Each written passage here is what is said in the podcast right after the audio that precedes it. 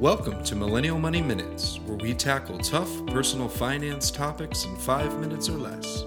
With your host, Grant from MillennialMoney.com and Matt from DistilledDollar.com. Hey everyone, today we have got another listener question from Mark from San Francisco. So the question is For one saving rate, does this include 401k and IRA contributions? What about HSAs, 529s, etc.? So, you know, I think uh, for from my perspective, you know, I, I definitely include you know my investments towards my savings rate, and so when I think of my investments, I'm thinking, yeah, 520 or not 529s. Uh, I'm not there yet, but um, you know, 529s are for are, are, kids' expenses for college, in case anyone doesn't know. But uh, yeah, I do think of the 401k. I do think of the IRA. You know, vehicles that I can put money in towards retirement. Because um, yeah, you know, when I look at savings rate, I think of you know what it's basically uh, the the money that I'm saving that couldn't that wouldn't be spent. And I know I think Grant you might have a slightly different definition there, but yeah, I mean savings is just you know it's it's kind of like you know penny saved is a penny earned. Um, and that's what it comes back down to. And, and, you know, after taxes, after everything, you know, w- what do you have left in your accounts? And whether it be your bank account or your investment vehicles, I, I think that's all included within the savings rate. So within there, I would say um, the IRA, the yeah, the 401k, the HSA. Um, you know, if you're using the HSA as a as a retirement vehicle, I would include it.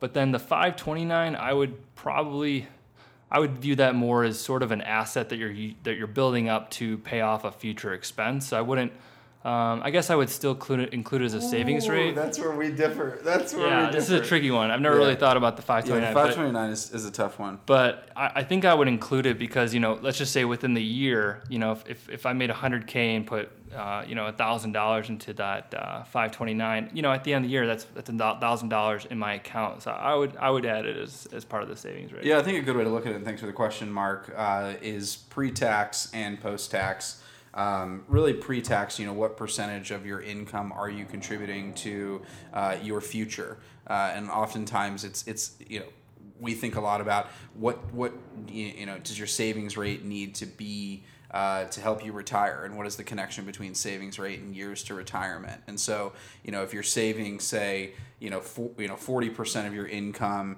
for the future quote unquote you know you can think about it that way. And then so whatever whatever is for the future um, 529s i think shouldn't be included um, just because you know you're not able to uh, take out uh, that money. I don't believe you're able to take out that money for hardship like contributions to IRA and 401k accounts. And so once you've contributed to a 529, it has to be used on your children, not for yourself. And so I think there might be one exception for um, if that kid basically uh, buys a home. I think you can. There might be one exclusion but there. so the don't. Kid, yeah, don't quote but for it. the kid, yeah. not for you. So no, in terms yeah. of it, it's it's benefiting your child as opposed to you. And so thinking about it in terms of your savings rate for your future, for your retirement.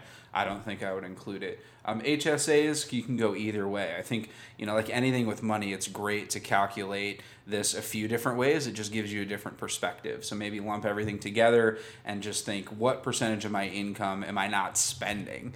Uh, you know, and that can be your savings rate. Um, and then just divide it out accordingly. Uh, the key thing is uh, not only try to save as much as possible, but try to escalate that savings rate um, as, as much as you can. Yeah, and one extra thing, you know, when you hear about these 30, 40, 50% savings rates, it's helpful to remember too that, you know, if you're if you're investing everything into a 401k, an HSA, um, the IRA, 529, these are all tax, you know, these have tax advantage, uh, these are tax advantage accounts, so you get to benefit in terms of, um, you know, you you pay less taxes at the end of the year. So, you know, what would have been a tax bill, you know, part of that actually is going to end up in your savings rate.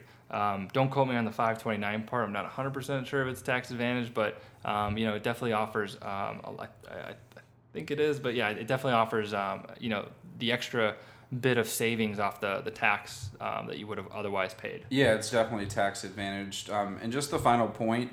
Look at sort of your before and after tax, but for, for general purposes, when we're talking about savings rates, it's pre tax, not post tax. So if you're like, if we say we're saving 60% of our income, that's our pre-tax income, not post-tax. Uh, because based on you know your tax rate, it's like you know uh, it, it, you know, say you're in the 20% tax bracket and you're saving 60% of your income, you're basically saying that you're living on 20%. Uh, and so, yeah, thanks for the question, Mark. Really appreciate it. Um, this is after or before tax savings rate. You heard it here first, and we will chat with you soon. Thanks for listening to Millennial Money Minutes. If you liked this podcast, please leave us a review on iTunes and subscribe. If you want us to cover a specific topic, use hashtag millennial money on Twitter or visit millennialmoneyminutes.com.